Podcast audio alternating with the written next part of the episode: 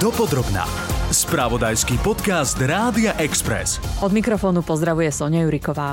Tentoraz sa zameriame na to, či sa dá ruský plyn nahradiť obnoviteľnou energiou. Konkrétne reč bude o energii a najmä teple zo zeme. Aký má u nás potenciál využitia, či by to naozaj mohla byť relevantná náhrada k plynovému kúreniu a aj to, prečo sa u nás energia zo zeme zatiaľ využíva pomenej. Brzdí ju legislatíva, nedostatok zariadení, ľudí alebo cena? Dopodrobná.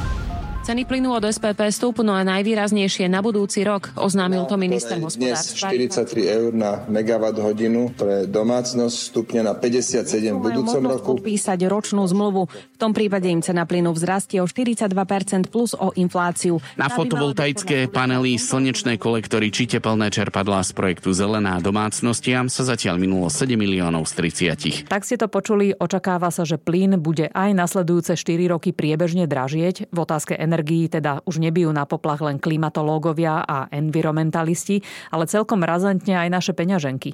Kým sa dostaneme k našej téme, pripomínam, že podľa environmentalistov ako Dorota Osvaldová z Greenpeace Slovensko by sme úplne na začiatku najprv mali prehodnotiť, koľko energie vlastne míňame. Protože v súčasnosti veľmi plýtváme energiemi a dále sú to masívní investice do obnovitelných zdrojů. Protože ty jako jediné sú lokální, chrání klima a zároveň nejsou závislé od diktátorů, kteří se jednoho rána probudí a rozhodnou se, zdali nám pustí kohútek s plynem nebo ne. Podľa Osvaldovej, dobre spravenou obnovou budov dokážeme v niektorých prípadoch znížiť spotrebu energií až o sedemdesiat percent. Na to smerujú napríklad prostriedky Ministerstva životného prostredia z projektu Obnov dom. Energia z hĺbky zeme by mohla riešiť niekoľko problémov naraz. Jednak ceny energie, závislosť na ruskom plyne a zároveň hľadanie trvalo udržateľnej energie. Slovensko spotrebuje kolem päťdesiattri terawatt hodín plynu ročne a osem až devätnásť terawatt hodín z této roční spotřeby by se dalo nahradit geotermální energií, což je pätnásť až tridsaťpäť percent. Šéf rezortu hospodárstva Richard Sulík je však pomerne skeptický. Na Slovensku máme milión rodinných domov a tepelných čerpadiel z nich má dvadsaťdva tisíc. To sú všetky zariadenia. Bavíme sa o iba tepelných čerpadlách. Takže máte dvadsaťdva tisíc tepelných čerpadiel z milióna. To sú dve percentá. Kapacita trhu je... Ona, ona teraz prudko rastie, ale viete, keď to bude desať tisíc alebo dvadsať tisíc jednotiek ročne, tak to máme roboty, kým ten milión domov bude vybavený na päťdesiat rokov. Prezident Slovenského zväzu pre chladiarenskú, klimatizačnú techniku a tepelné čerpadlá Vladimír Orovnický mu dáva za pravdu.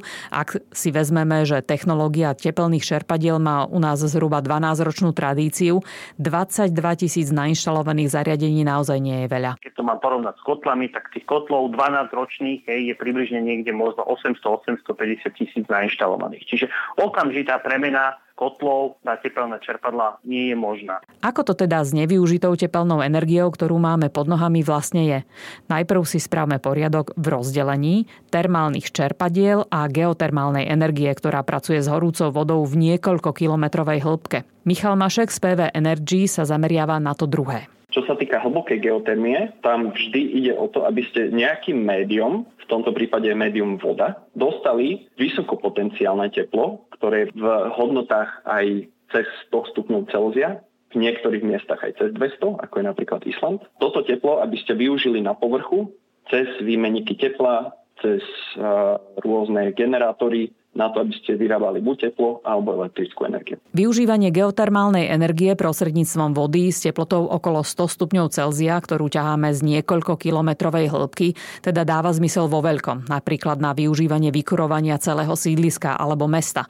Naopak tepelné čerpadlá, o ktorých hovorí minister hospodárstva, predstavujú riešenie aj pre jednotlivé domácnosti. Vysvetľuje prezident Slovenského zväzu pre chladiarenskú, klimatizačnú techniku a tepelné čerpadlá Vladimír Orovnický. K tepelným čerpadlám stačí spodná voda, naozaj, ktorá má teplotu od tých desať do dvadsať stupňov Celzia celoročne, aby sme ju využívali na vykurovanie. V tejto oblasti máme tých zdrojov dostatok. Pri tepelné čerpadlá sa dá naozaj využívať ešte aj okolitý vzduch na odoberanie tepla. Pokiaľ by sme chceli vlastne použiť tepelné čerpadlá v mestách, Tu máme naozaj obrovský problém, pretože to tepelné čerpadlo nejakým spôsobom generuje nejaký hluk, hej, keď je to vzduch, voda, a ich osadenie nebýva vždycky možné a väčšinou v mestách je nejaké centrálne zásobovanie teplom, ktorého osobne ja som veľkým fanúšikom, a presne do takýchto centrálneho zásobovania teplom je potrebné osadzovať veľké tepelné čerpadlá, plus môže tam byť aj odoberanie nejakého odpadového tepla. Poviem príklad, pokiaľ niekde máme nejakú veľkú serverovňu alebo technickú miestnosť, datacentrum, to nám dáva strašné množstvo odpadového tepla, ktoré zase vie využívať to tepelné čerpadlo. No a najprv si teda rozoberme dopodrobná tú prvú spomínanú možnosť. Využitie geotermálnej energie aj na výrobu elektriny, tak povediac vo veľkom.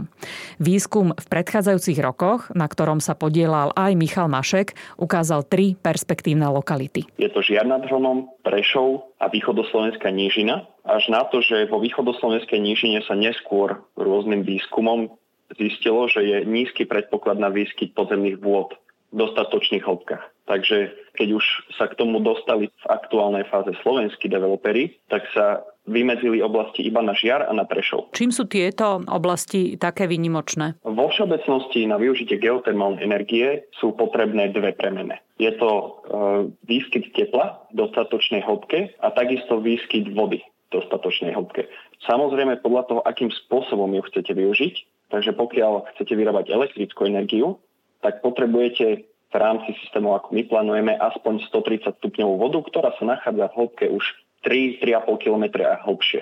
Pokiaľ sa pozeráte napríklad iba na využitie tepla, tak ako je napríklad v mestách Šala, Galanta, Sereď a Veľký Medier, tak pozeráte na hĺbky okolo dva až dva a pol kilometra, kde sú teploty okolo sedemdesiat až deväťdesiat stupňov Celzia. Príkladom dobrej praxe využívania geotermálnej energie na vykurovanie je podľa Michala Mašeka z pé vé Energy u nás napríklad Šala, Galanta, Sereď a najnovšie aj Veľký Medier.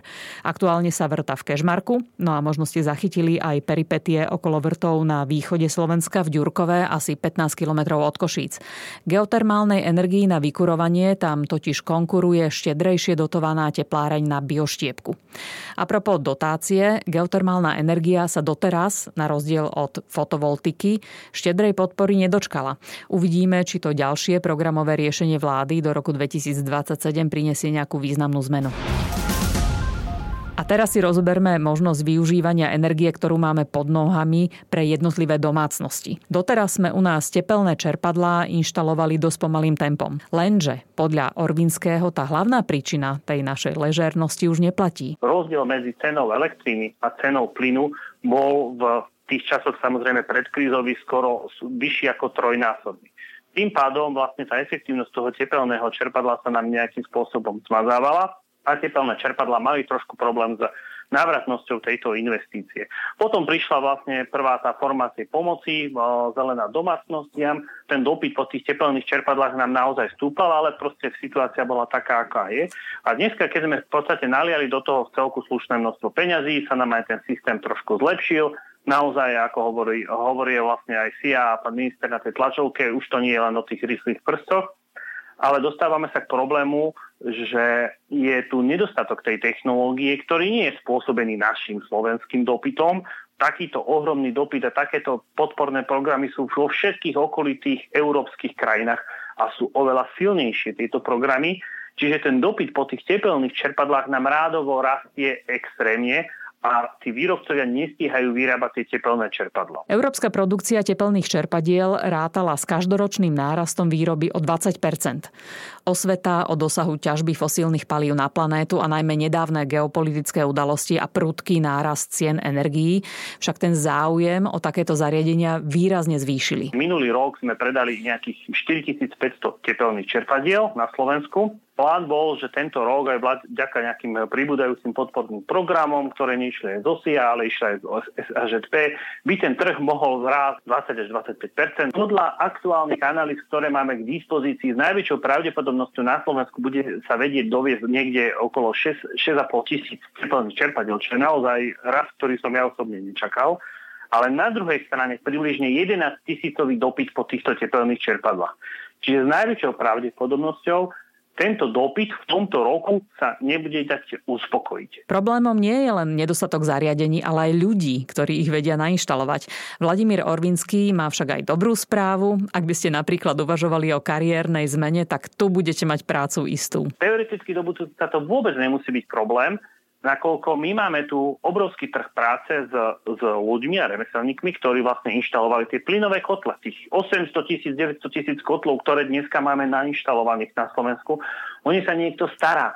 A tým, že vlastne tento vývoj sa viac posúva k smerom k tepelným čerpadlám, je potrebné nejakým spôsobom rekvalifikovať e, toto množstvo ľudí, ktorí pracujú s, oblasti, e, s plynovými kotlami, lebo to vykurovanie v princípe je to isté. Hej, bude tam nejaká podlahovka, radiátor. Tá technika je potom trošku odlišnejšia, ale v princípe tá rekvalifikácia je pomerne jednoduchá. Samozrejme, na to tiež nám treba nejaké dva až tri roky, pokiaľ sme rekvalifikovali všetkých týchto ľudí, ktorí pracujú s plynovými kotlami. Trh s tepelnými čerpadlami dokáže ročne raz tridsať až tridsaťpäť percent, ale na tej dlhodobej časovej osi, áno, tepelné čerpadlá pri individuálnych zdrojoch tepla sú v princípe alternatíva a potrebujeme k tomu určite väčší čas. Pokiaľ ide o zavádzanie tepelných čerpadiel do domácností, treba myslieť aj na vzájomnú koordináciu.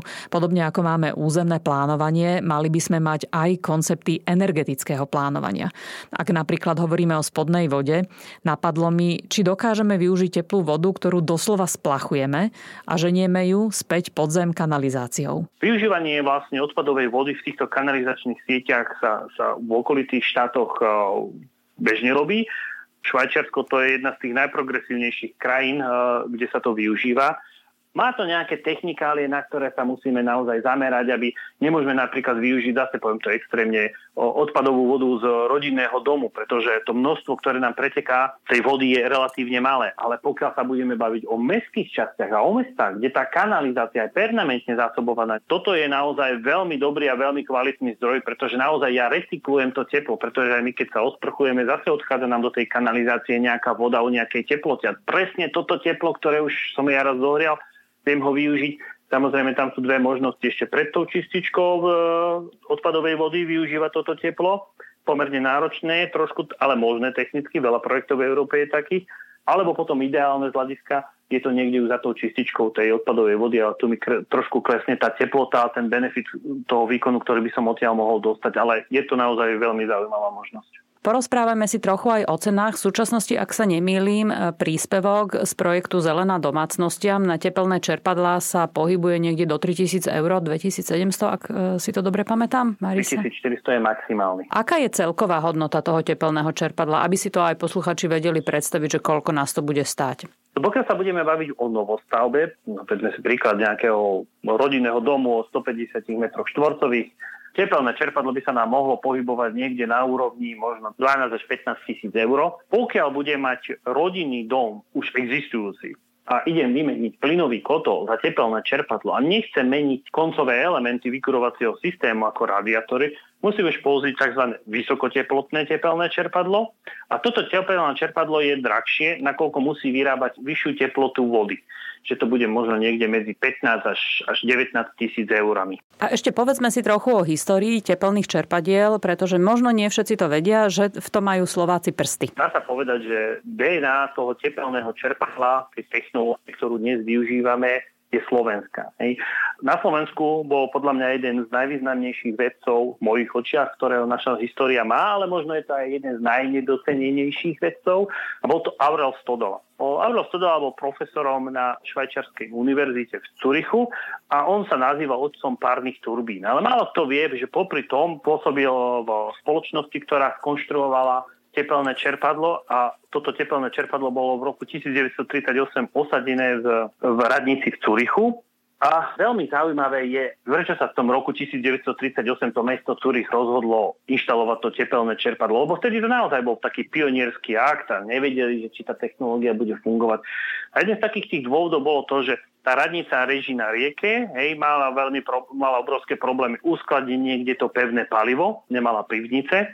Tiež to bolo vlastne v takomto predvojnovom období, kedy si Švajčiarsko hľadalo cestu, ako byť energeticky nezávislým. Pretože dovoz uhlia, to bolo všetko riešené cez Nemecko a jediné, čo Švajčiari mali, mali obrovské bohatstvo vodnej energie. Čiže oni stávali tie vodné elektrárne a preto, aby tam bol ten rozvoj tých turbín. Švajčiarsko sa teda do experimentu s tepelnými čerpadlami pustilo preto, že pred druhou svetovou vojnou potrebovalo riešiť energetickú nezávislosť. A ten istý problém máme aktuálne aj my. Vladimír Orovnický mi to potvrdil a zdá sa, že na odvahu rozvinúť nové technológie naozaj potrebujeme krízy. Presne toto sa dialo v tých tridsiatych rokoch, tam bol veľký boom, potom po sedemdesiatych rokoch počas olejovej krízy a kvázi teraz, hej.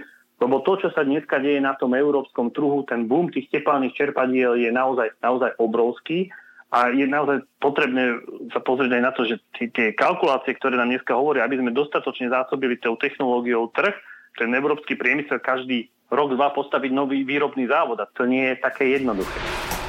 Na záver ešte jedna dobrá správa, ktorú ste možno tiež počuli. Do konca budúceho roku by mal takýto výrobca tepelných čerpadiel vyrásť aj v Senici s produkciou stopäťdesiat tisíc zariadení, tak snáď aspoň tisícka sa dostane do našich domácností. Držme si v snahe o priblíženie sa k energetickej nezávislosti palce. Za pozornosť v tejto časti dopodrobna ďakuje Soňa Juríková. Nájdite si nás aj na budúce. Počúvali ste podcast Dopodrobna, ktorý pre vás pripravil spravodajský tím Rádia Express. Ďalšie epizódy nájdete na Podmaze a vo všetkých podcastových aplikáciách.